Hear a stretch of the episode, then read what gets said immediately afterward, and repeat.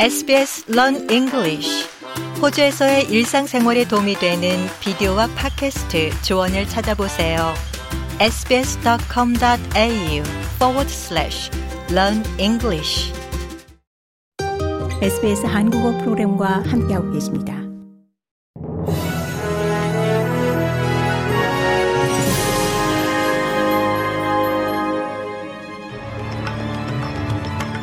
2024년 2월 29일 목요일 오후에 SBS 한국어 간추린 주요 뉴스입니다.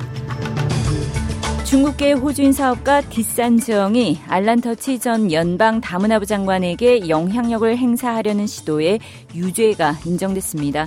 호주의 외세 개입 방지법 하에 유죄 판결이 나온 최초의 사례입니다. 멜버른 비즈니스맨이자 전 자유당 후보였던 68세의 디산정은 2년 9개월 징역형을 선고받았고 이 최소 12개월을 복역해야 합니다.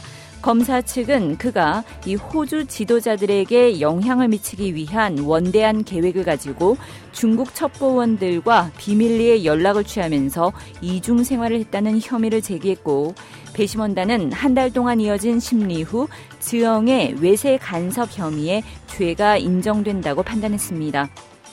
연방 야당이 국가 보안상 위험에 더 경계할 것을 공직자들에게 촉구했습니다. 이는 호주 보안정보국이 이 외국 스파이 조직들이 호주 공직자와 정부 계약자들을 타깃으로 삼고 있다고 밝힌 데 따른 겁니다. 호주 보안정보국의 마이클 버지스 국장은 전 호주 정치인이 이 호주를 타깃으로 한 외국 스파이 조직에 모집됐다고 밝혔습니다. 연방 야당의 제임스 패터슨 예비 내무장관은 링크트인의 기밀 정보 취급 허가 승인을 받았다는 것을 올린 호주인이 약 14,000명에 달한다면서 이는 외국 정부 당국에 이 민감한 정보를 당신과 공유할 수 있으니 제발 연락해 달라고 빌보드에 붙이는 것과 다를 바 없다고 지적했습니다. 홍해에서 예멘 후티 반군의 상선 공격이 지속되는 가운데 호주 해군 대원 6명이 이 예멘 내 반군 군사시설을 타격하고 있는 미국과 영국 군사본부에 파견됩니다. 호주 정부는 앞서 홍해에 군함은 보내지 않지만 39개국 해군연합체 CMF 본부가 있는 바레인에 2024년 최대 16명의 호주 방위군을 파견할 것이라고 발표한 바 있습니다. 리처드 마스 호주 국방장관은 대원 6명의 추가 파병은 이와는 별도라고 설명했습니다. 빅토리아주 서부에서 발생한 산불로 인명과 재산 피해가 우려되면서 빅토리아 주민들이 긴장의 밤을 지새운 가운데 소방관들이 두 건의 대형 산불 통제에 성공했습니다. 발라라 서부와 질롱 인근 대릴에서 각각 발생한 산불이 통제됐지만 이 두 지역 산불에 대한 경계 및 행동 경보는 유지 중입니다.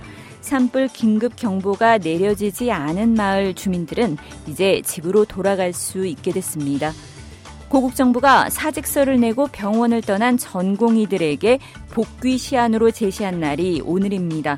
정부가 100개 수련 병원의 서면 보고 자료를 확인한 결과 어제 오전 11시 기준 294명이 복귀했습니다. 하지만 사직서를 낸 전체 전공의는 거의 만 명으로 큰 비중이 아닙니다. 정부는 복귀하지 않는 전공의는 의료법 위반 혐의로 고발하고 의사 면허를 정지할 계획입니다. 이상이 2월 29일 목요일 오후에 SBS 간추린 주요 뉴스입니다.